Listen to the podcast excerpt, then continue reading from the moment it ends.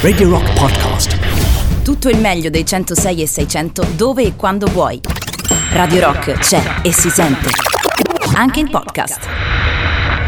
È martedì notte, adesso siamo entrati nel 30 dicembre, ma era il 29, dai. Io sono Giovanni Romano, in diretta sino alle ore 2, come sempre, come tutti i martedì delle notti di Radio Rock, in vostra compagnia per le storie dalla storia. Io ringrazio al solito il dottor Matteo Strano che viene prima di me e che mi lascia, insomma, spazio sempre con i grandi War on Drugs del martedì, che sono praticamente la sua colonna di chiusura, la sua colonna sonora di chiusura e la mia colonna sonora di apertura, praticamente, ma comunque un paio d'ore sempre all'insegna di un po' di aneddoti curiosi, di un po' di, eh, di storia pop. Ecco, quest'oggi, visto che è l'ultima puntata dell'anno, non ci sarà nulla che riguardi l'anno precedente, perché ci ha fatto girare parecchio maroni, credo di non dover andare oltre, ma ci sarà anche un, un piccolo buon augurio per quel che riguarda un evento che si dovrà tenere nel 2021, che si doveva tenere l'anno scorso, che non si è riuscito a tenere per ovvie ragioni, che invece speriamo che si riesca a fare, che riguarda sempre un po' tutti quanti avanti. Fra poco vi dirò un pochino di cosa si sta parlando, vi dico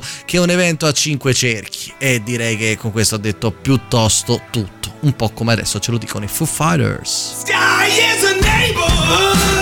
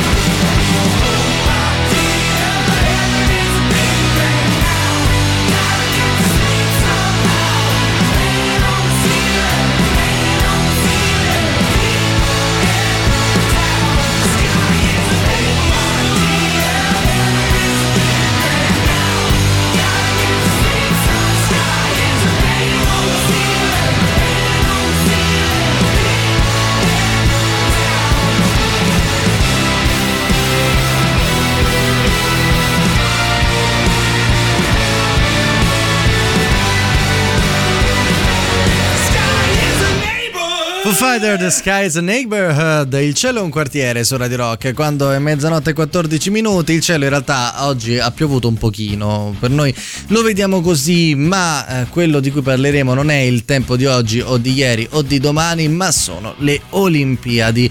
Olimpiadi perché? Perché sì, va bene, non è proprio un periodo olimpico questo, si sa, le Olimpiadi si tengono d'estate, in particolare si sarebbero dovute tenere a Tokyo l'agosto scorso, sono state posticipate, si terranno ugualmente l'anno prossimo nel 2021. Ci sono, diciamo, ottime ragioni per ritenere che finalmente questa nuova edizione dei Giochi Olimpici si terrà. E allora che sia di buon auspicio per il 2021 magari cercare di raccontare qualche storia delle Olimpiadi passate che sicuramente può accendere diverse curiosità in particolare in quelle più antiche perché le Olimpiadi eh, moderne nascono nel 1896, l'ultima edizione invece delle Olimpiadi antiche eh, si teneva nel 393 d.C.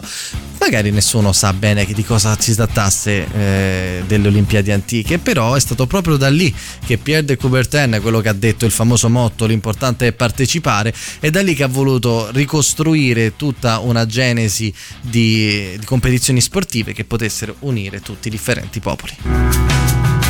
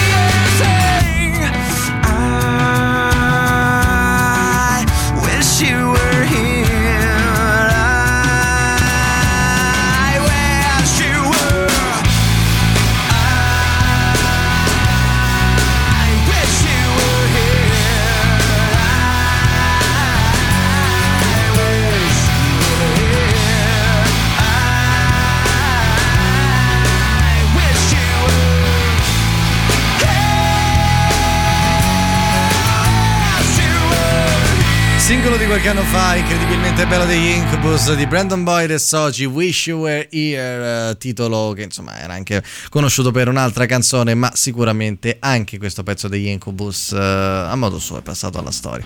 Mezzanotte 18 minuti, racconti, storie, curiosità sulle Olimpiadi, Olimpiadi moderni che dicevo nascono nel 1896 per iniziativa di un signor francese, Pierre de Coubertin, quello che aveva ideato il motto l'importante è partecipare colui che ha reintrodotto nel mondo moderno i giochi olimpici e nel farlo ha voluto infatti infondere uno spirito universale. I cerchi olimpici famosi, il simbolo delle Olimpiadi, sono colori utilizzati in tutte le bandiere mondiali, quindi un messaggio chiaro del tipo le Olimpiadi sono di tutti, un messaggio che viene ripreso proprio da quelle che erano le Olimpiadi nell'antica Grecia, che si chiamano così perché si svolgevano nella città di Olimpia nell'antica Grecia ed erano un avvenimento fondamentale, si tenevano, si sono tenute per quasi mille anni, ogni quattro anni, già la tradizione era quella, più o meno dal 770 a.C. fino al 393, quando l'imperatore romano Teodosio le impedì, perché ormai il mondo eh, romano era, era mm, perversava il cristianesimo, possiamo dire così, ormai era diventato la religione dell'impero il cristianesimo,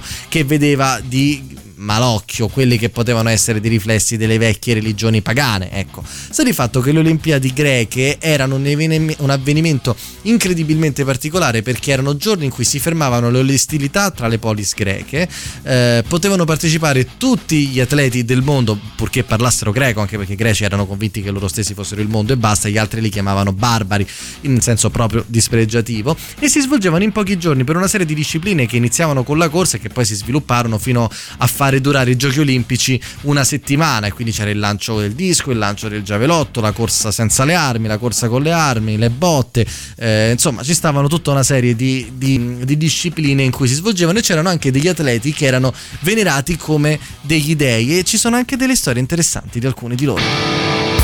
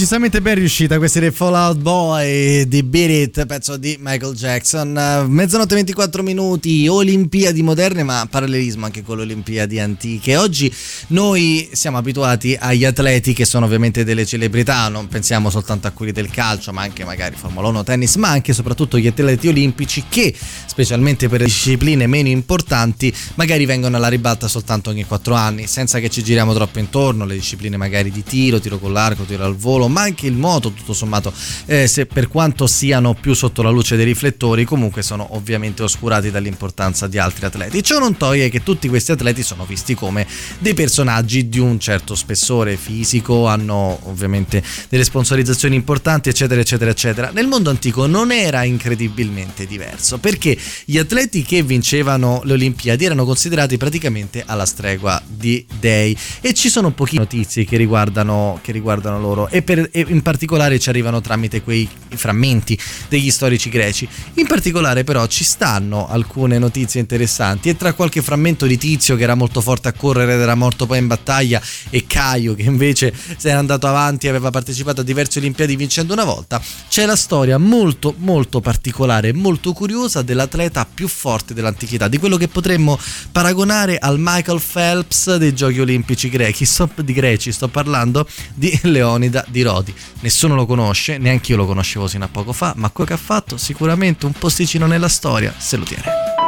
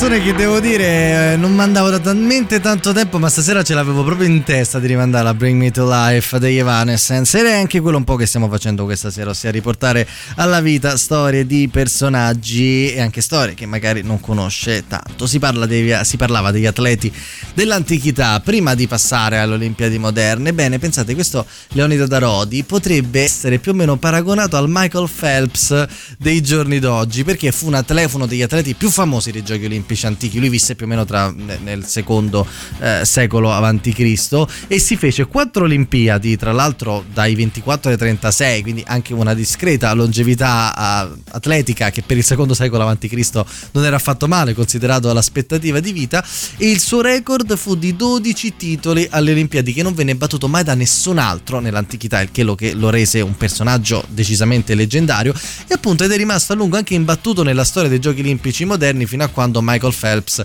non l'ha stracciato. Eh, tra l'altro la, l'importanza di questo Leonida nell'antichità come atleta non fu soltanto per il numero di vittorie e di medaglie incredibilmente alto, ma anche per la sua versatilità come, come corridore. Infatti si faceva i 200 metri, 400 metri, anche gare più toste come semplicemente avrebbe fatto un atleta moderno e qualcuno anche degli storici greci dell'antichità ha scritto che la versatilità di questo Leonida, appunto che potremmo chiamare il Michael Phelps dei giochi antichi, rese obsolete tutte le teorie precedenti di allenamento dei corridori.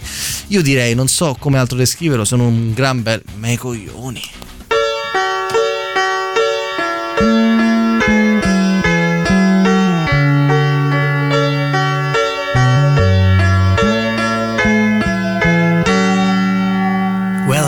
Us on a highway, I got us in a car. Got us going faster than we've ever gone before. I got us on a highway, I got us in a car. Got us going faster than we've ever gone before. And I know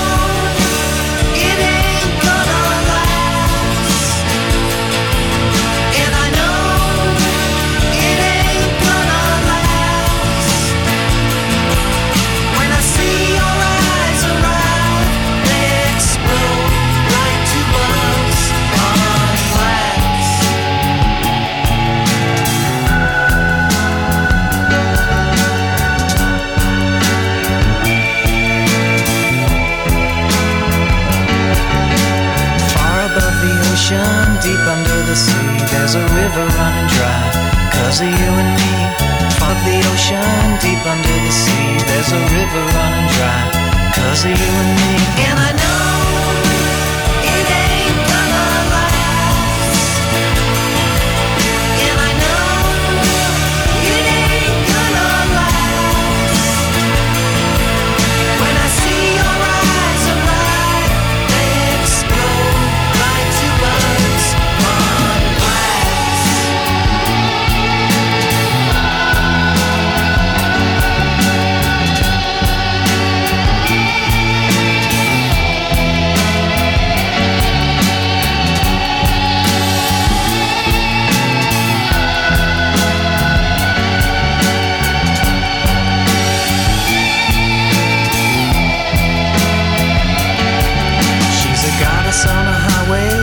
goddess in a car, a goddess going faster than she's ever gone before. She's a goddess on the highway, a goddess in a car, a goddess going faster than she's ever gone before. And I know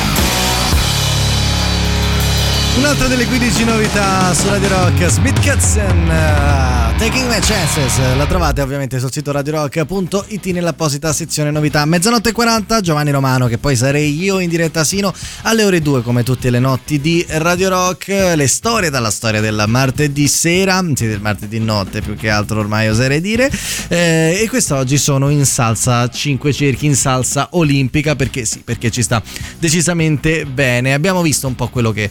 Eh, da dove derivano le Olimpiadi moderne e allora dal 1896 si tengono le Olimpiadi del, appunto, del mondo moderno che hanno anche dei record interessanti, ad esempio Atlanta 96 ha il maggior numero di biglietti venduti, pensate vennero venduti 8.300 mila milioni di biglietti, mentre invece il record negativo di una gara va al croquet femminile a Parigi, croquet che tra l'altro adesso non sta neanche più nelle Olimpiadi, che aveva un solo spettatore questa, questa gara, non doveva essere stata particolarmente affascinante, mentre decisamente affascinanti sono alcune storie che derivano dal passato, in particolare dalle maratone che ci stavano nei primi anni, ma voglio andare addirittura, anzi proprio nella prima a raccontare quella che era la prima, quella del 1896 che si svolge il 10 aprile 1896 e che vince un greco, uno che nella vita faceva un sacco di sfacchinate, ossia camminava per tanti tanti chilometri. Lui si chiamava Spiridon Luis, aveva 23 anni e pensate, si presentò alla partenza indossando le scarpe che i suoi compaesani gli avevano regalato.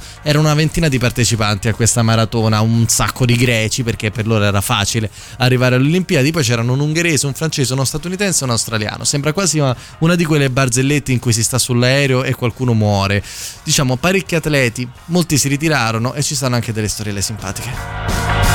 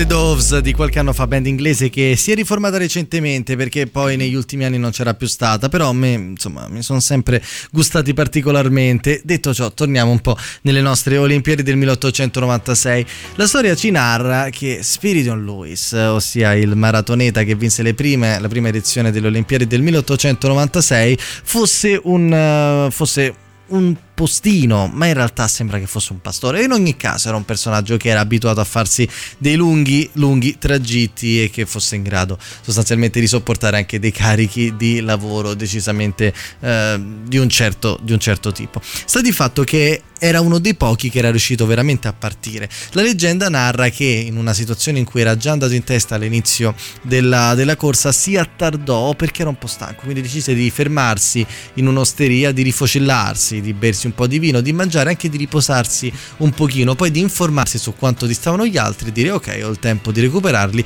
e di mettersi, e di mettersi in marcia. Sta fatto che molti atleti ovviamente si erano ritirati dopo i primi 30 km non essendoci il professionismo, non solo proprio nel fatto che nelle Olimpiadi non si poteva gareggiare da professionisti, ma proprio il fatto che gli atleti non avevano una preparazione effettiva per affrontare una corsa del genere, dopo i primi 30 gli atleti iniziarono a pagare lo sforzo eccessivo e molti si ritirarono, altri si eh, diciamo mh, rallentarono vigorosamente la loro corsa. Il nostro buon eh, Luis Spiridione, così venne tradotto dalla storiografia italiana, al chilometro 33 raggiunge quello che era in testa, un certo australiana di nome Flack e lo supera direttamente e a 5 km dal traguardo si invola a entrare nella leggenda.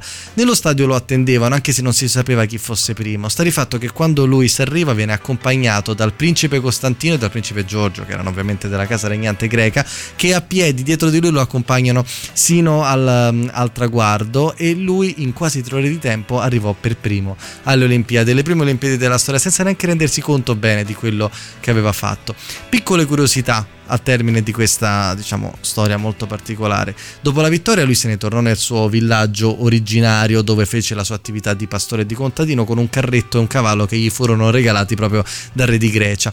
Il secondo posto venne preso da un certo Vasilakos perché l'australiano si era ritirato che si era attardato, era il favorito, era il più esperto, ma si era attardato perché la folla lo fermava per congratularsi, pensate che fregatura. E al terzo posto un certo Belokas che però fu squalificato, la prima squalifica nella storia delle Olimpiadi, perché aveva fatto parte della gara trasportato da un carretto. Radio Rock. Super classico.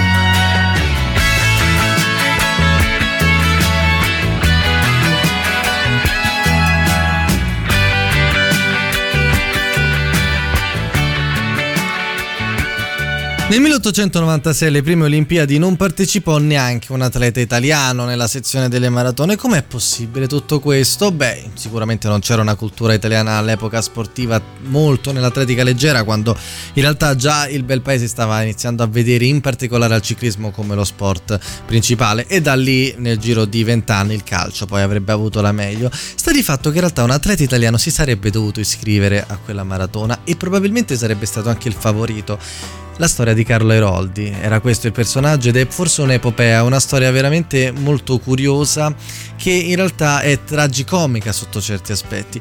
Carlo Eroldi nasce nel 1869, inizia a correre all'inizio degli anni 90 dell'Ottocento eh, e quello che lui fece per arrivare alle Olimpiadi di Atene del 1896 ha del surreale. È necessario fare una piccola premessa, infatti Airoldi prese parte anche a delle gare domi- domenicali che si svolgevano, ad esempio una corsa da Milano a Torino, una da Zurigo a Baden, ma soprattutto vinse un anno prima delle Olimpiadi la Milano-Marsiglia-Barcellona, che era una, una corsa folle di più di mille chilometri che uno doveva percorrere in 12 tappe. Quindi in sostanza Airoldi, eh, senza ombra di dubbio, era uno dei grandissimi favoriti e voleva assolutamente andare alle Olimpiadi di Atene del 1896. Pensate, aveva anche sfidato Buffalo Bill, il celebre cowboy, in una corsa di 500 km che lui avrebbe dovuto tenere a piedi mentre Buffalo Bill a cavallo. Poi però non, non si misero d'accordo sull'organizzazione e quindi zompò, insomma, nella migliore situazione italiana. Sta di fatto che lui decise di provare ad arrivare ad Atene, visto che non aveva soldi, a piedi e questa lo rende veramente una storia molto molto particolare.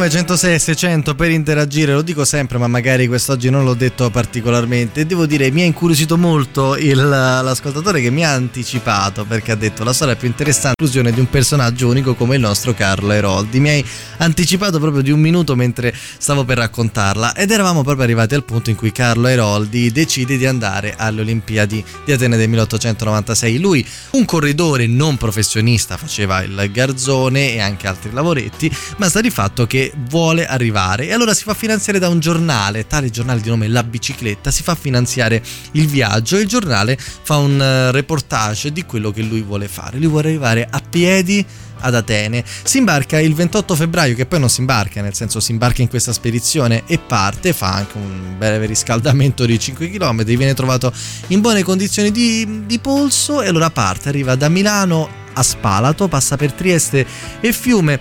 E tutto sommato gli va anche bene, un po' di pioggia, però pensate anche che le strade a fine del 1800 non erano proprio le strade di oggi, quindi tutto sommato non è che le condizioni fossero proprio ottimali. E in un modo o nell'altro tra eh, sfide con corridori croati, aggressioni da parte di scommettitori e anche eh, strade dissestate e persino addirittura mh, corse sulle ferrovie, nel senso che seguì i binari della ferrovia in alcuni tratti perché non c'erano altre strade, riesce più o meno ad arrivare ad Atene anche con un piccolo tratto eh, fatto in nave perché gli avevano sconsigliato di passare in Albania.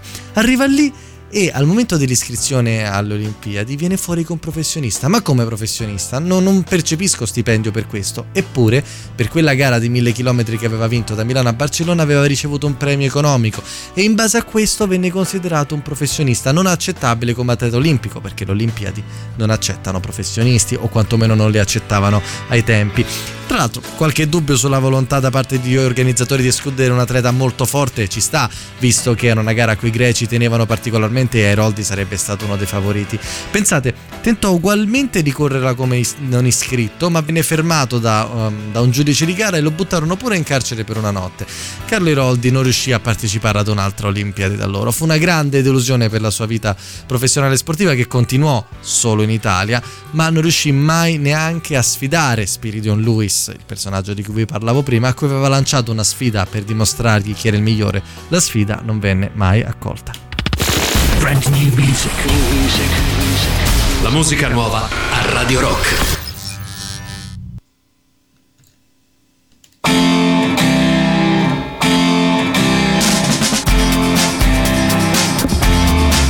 Well, I can find my way. I know my left from right because we never close. I'm open day and night.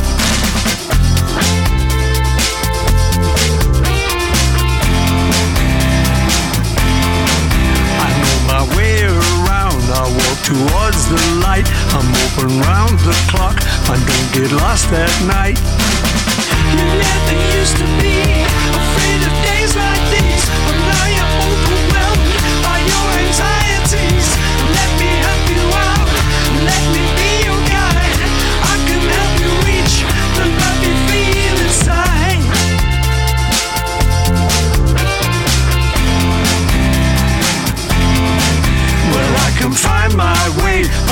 My left from right because we never close. I'm open day and night.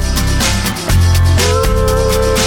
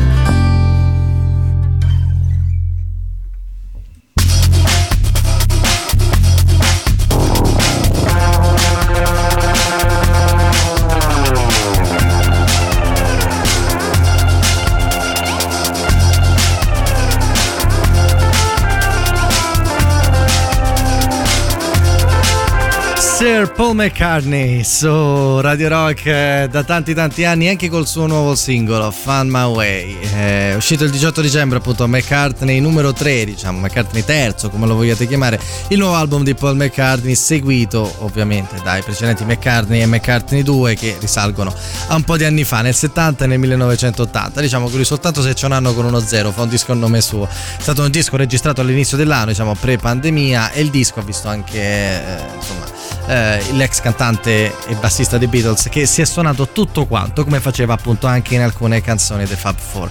Comunque in tutto ciò l'1.07 minuti questa è Radio Rock sono Giovanni Romano in diretta sino alle ore 2 è il martedì notte sono le storie dalla storia del martedì e quest'oggi sto facendo un giretto all'interno di storie olimpiche perché le Olimpiadi si terranno nel 2021 dopo essere state rinviate dall'anno scorso ma perché sono anche una foriera di racconti incredibili specialmente quando si va a risalire alle prime. Abbiamo visto quella del 1896 con delle storie di una maratona veramente folle. Ma non sono da meno e sulla maratona ce ne sono altre. Ma ad Anversa dove si tennero quindi in Belgio le Olimpiadi del 1920 successo un altro fatto curioso. Intanto c'era una specialità che era il tiro alla fune. Una specialità che non durò tantissimo alle Olimpiadi ma che in generale non durò tanto nel 1900 però all'epoca dava medaglie quindi si dice anche che eh, gli atleti azzurri abbiano vinto una medaglia di bronzo in questa specialità Tuttavia, questo sta scritto sul sito del CONI, quindi sul sito del- dell'ente nazionale italiano che si occupa di Olimpiadi.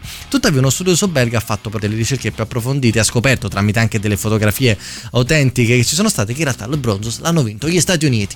E allora noi che cerchiamo? Non si è capito bene, in ogni caso dal 1968 è ufficiale che noi quel bronzo non l'abbiamo vinto, ma il sito del CONI continua a dire che l'abbiamo vinto noi. Revisionismo storico?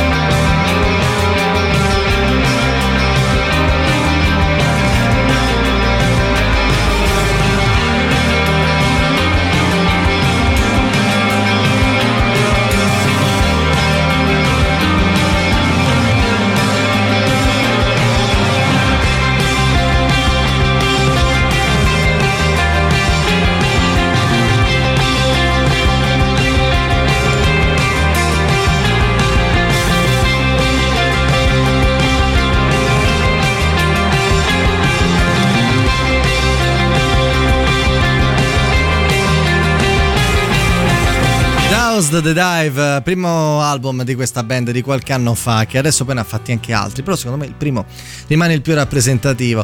Comunque, Olimpiadi, fatti decisamente curiosi avvenuti nei Giochi Olimpici, ce ne stanno in particolare uno del 1912, le Olimpiadi del 1912, siamo a Stoccolma, quindi in Svezia, d'estate, e tanto freddo in Svezia d'estate non fa. E si corre la maratona, che è ovviamente l'evento per eccellenza, quello che chiude le Olimpiadi. La maratona, l'abbiamo visto poc'anzi con quelle di, del 1896, la maratona è lunga 40,192 km perché si dice che fosse il percorso che era stato fatto da un messaggero degli ateniesi, tale Filippide per andare a comunicare ad Atene che eh, gli greci avevano vinto appunto la battaglia di Maratona. Tanti anni dopo è diventata appunto una corsa.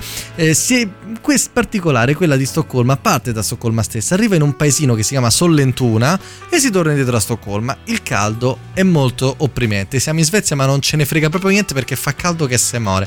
E alla fine saranno ben 34 i corridori a non tagliare il traguardo. Tra l'altro con la prima tragedia del mondo sportivo olimpionico perché Francisco Lazaro, corridore portoghese, leggenda dello sport del suo paese, dopo 30 km si accascia a terra, esanime, colto da insolazione. Morirà il giorno dopo. Ma che cosa era successo? Lazaro non aveva fatto una mossa molto furba, sia aveva coperto estese zone del suo corpo con una cera perché non voleva, perché voleva evitare ustioni, perché aveva visto che faceva caldo.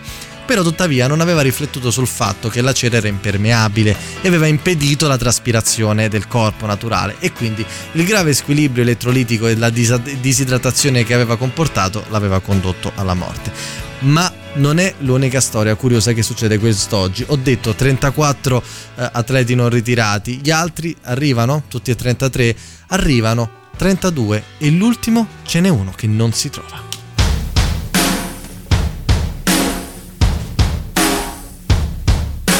Gold line's gonna tell me where the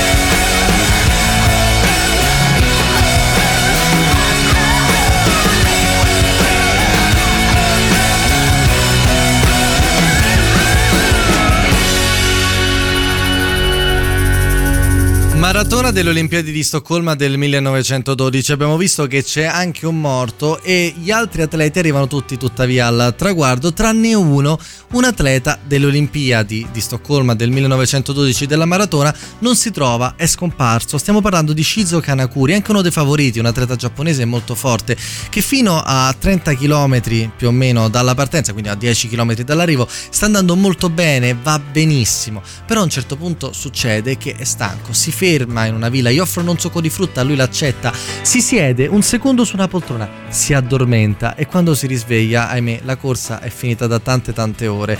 Lui non sa come fare, non sa cosa fare, la polizia intanto lo cerca perché non è arrivato al traguardo e lo danno per disperso, non lo troveranno mai. Ci si è chiesti per 50 anni in Svezia che fine avesse fatto Shizo Kanakuri. E lo trovarono nel 1962 con una missione svedese di giornalismo in Giappone dove si era rifatto una vita insegnando storia e geografia come professore. Lui ha dichiarato che eh, nel- nella vergogna di non essere riuscito a finire la gara aveva preferito rientrare in Giappone in nave da solo, senza farlo sapere a nessuno.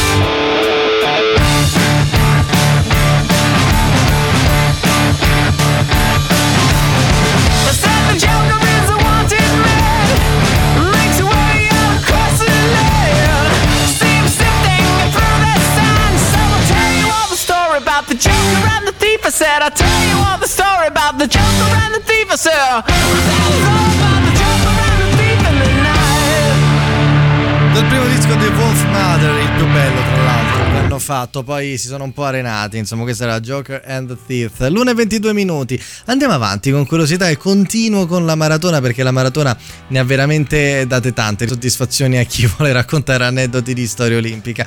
1928 ad Amsterdam stiamo questa volta, quindi in Olanda.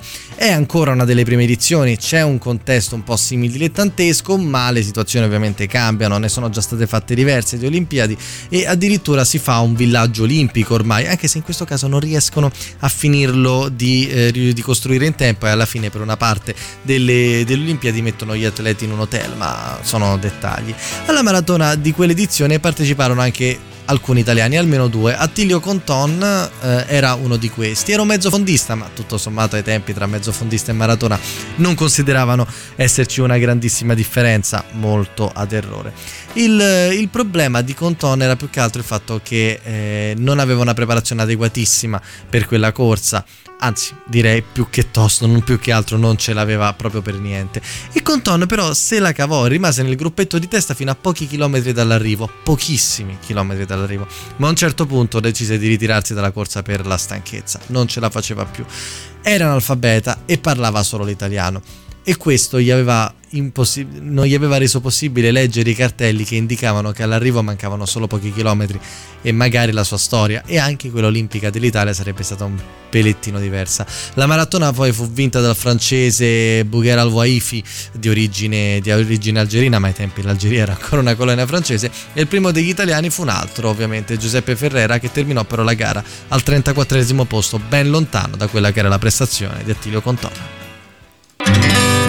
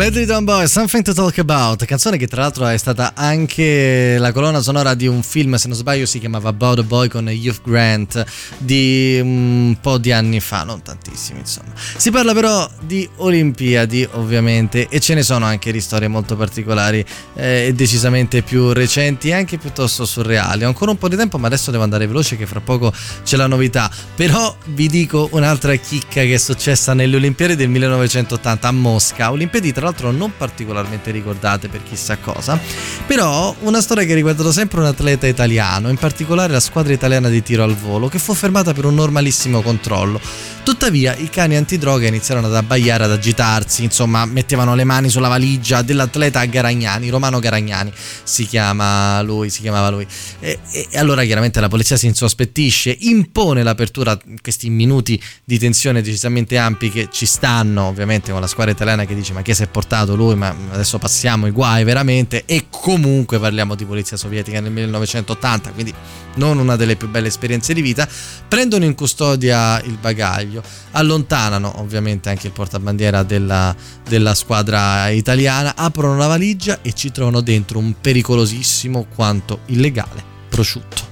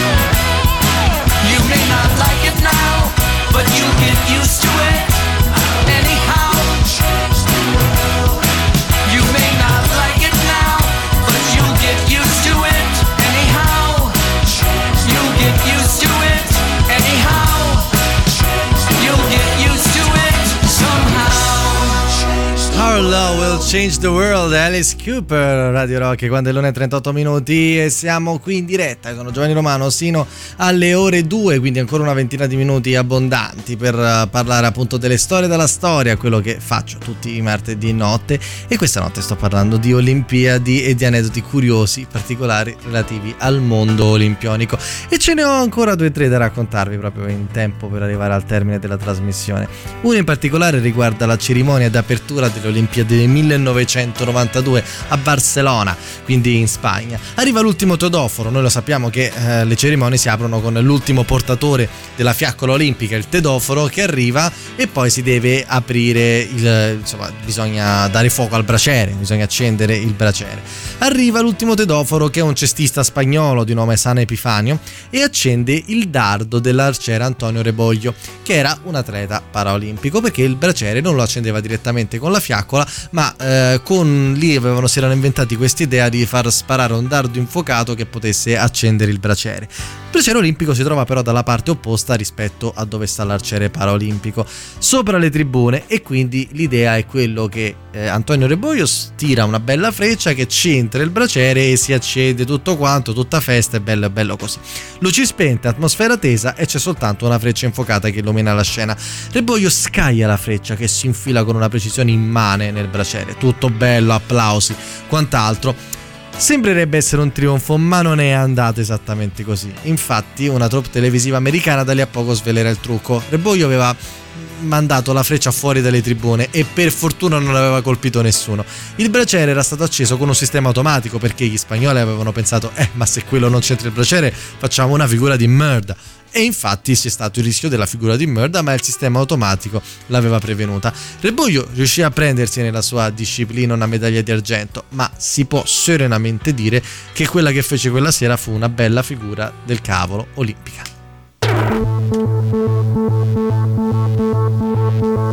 Switch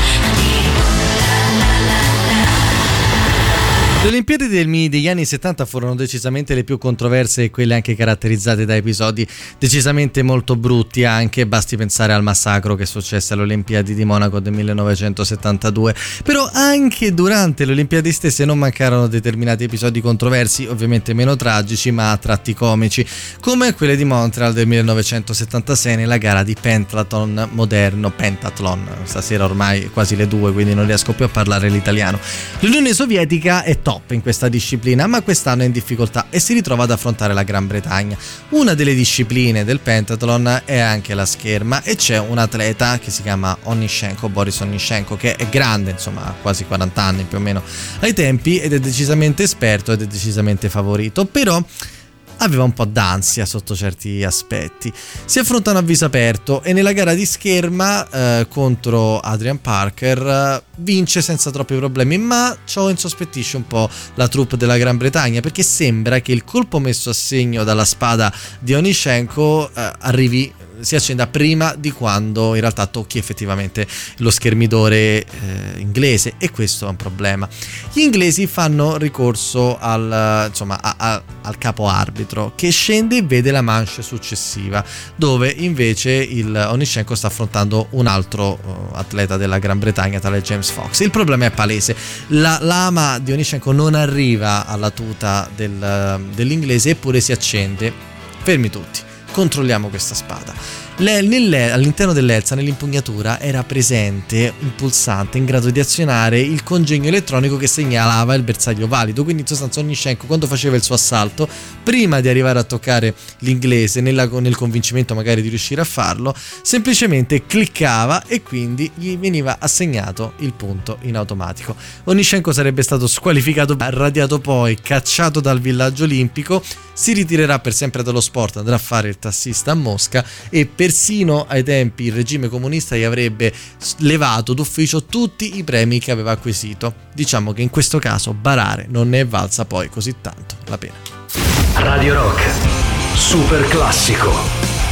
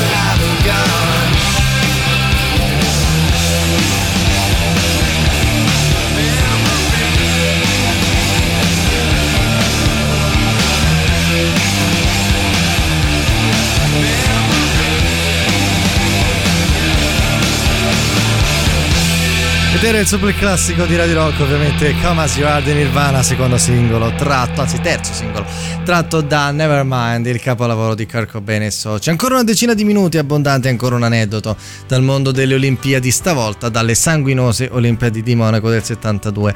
Parlo della finale rubata, della vittoria rubata, così l'hanno chiamata gli Stati Uniti la finale di basket del 1972 tra Unione Sovietica e Stati Uniti che per il periodo della guerra fredda diciamo aveva una simbologia leggermente più grande rispetto a quello che era ossia la finale di un torneo olimpico sta di fatto che a 3 secondi dal termine il risultato era fermo sul risultato di 49 a 50 in favore degli Stati Uniti un punto sopra. Gli Stati Uniti eh, bastava controllare per gli ultimi 3 secondi la partita.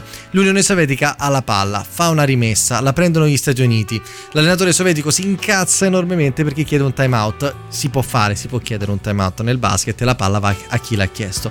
Perfetto l'arbitro brasiliano assegna il timeout all'Unione Sovietica. l'Unione Sovietica riparte e ha 2 secondi 3 secondi per arrivare a segnare. Non riesce a fare niente. La partita finisce gli Stati Uniti festeggiano. Festeggiano ma arriva il segretario generale della Federazione Internazionale del Basket un signore inglese quindi tendenzialmente anche più vicino agli Stati Uniti politicamente parlando che ordina agli arbitri di far ripetere la rimessa in gioco perché il timer non era stato impostato sui giusti 3 secondi, ma tipo su due errotti.